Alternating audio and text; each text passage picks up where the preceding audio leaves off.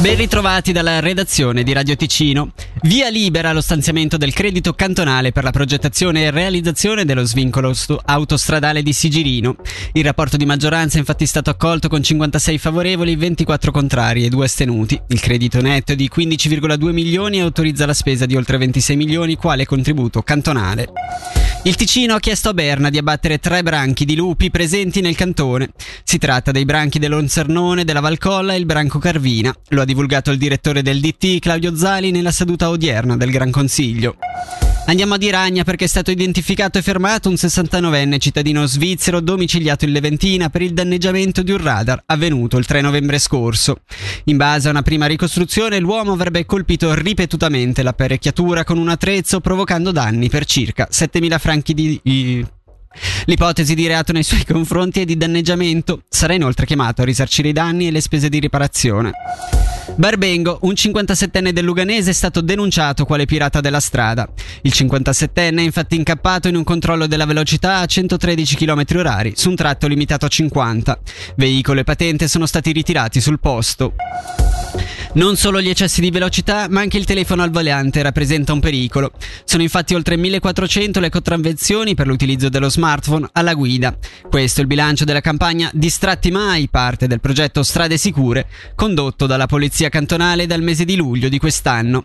I numeri sono stabili rispetto alle campagne già svolte in passato, anche se rimangono molto elevati. Secondo il capoprogetto di Strade Sicure, Renato Pizzoli, dunque c'è ancora molto da lavorare in ambito di prevenzione e repressione. Parliamo di cifre cifre stabili, però uno stabile piuttosto alto. Quindi il segnale che noi riceviamo da questa campagna è che il problema o il malandazzo di utilizzare un apparecchio senza le mani libere oppure essendo distratti durante la guida è ancora un argomento sul quale bisogna lavorare sia a livello di prevenzione e anche attraverso la repressione. you Ci saranno anche giochi di luce nella caratteristica offerta dell'inverno locarnese denominata Winterland.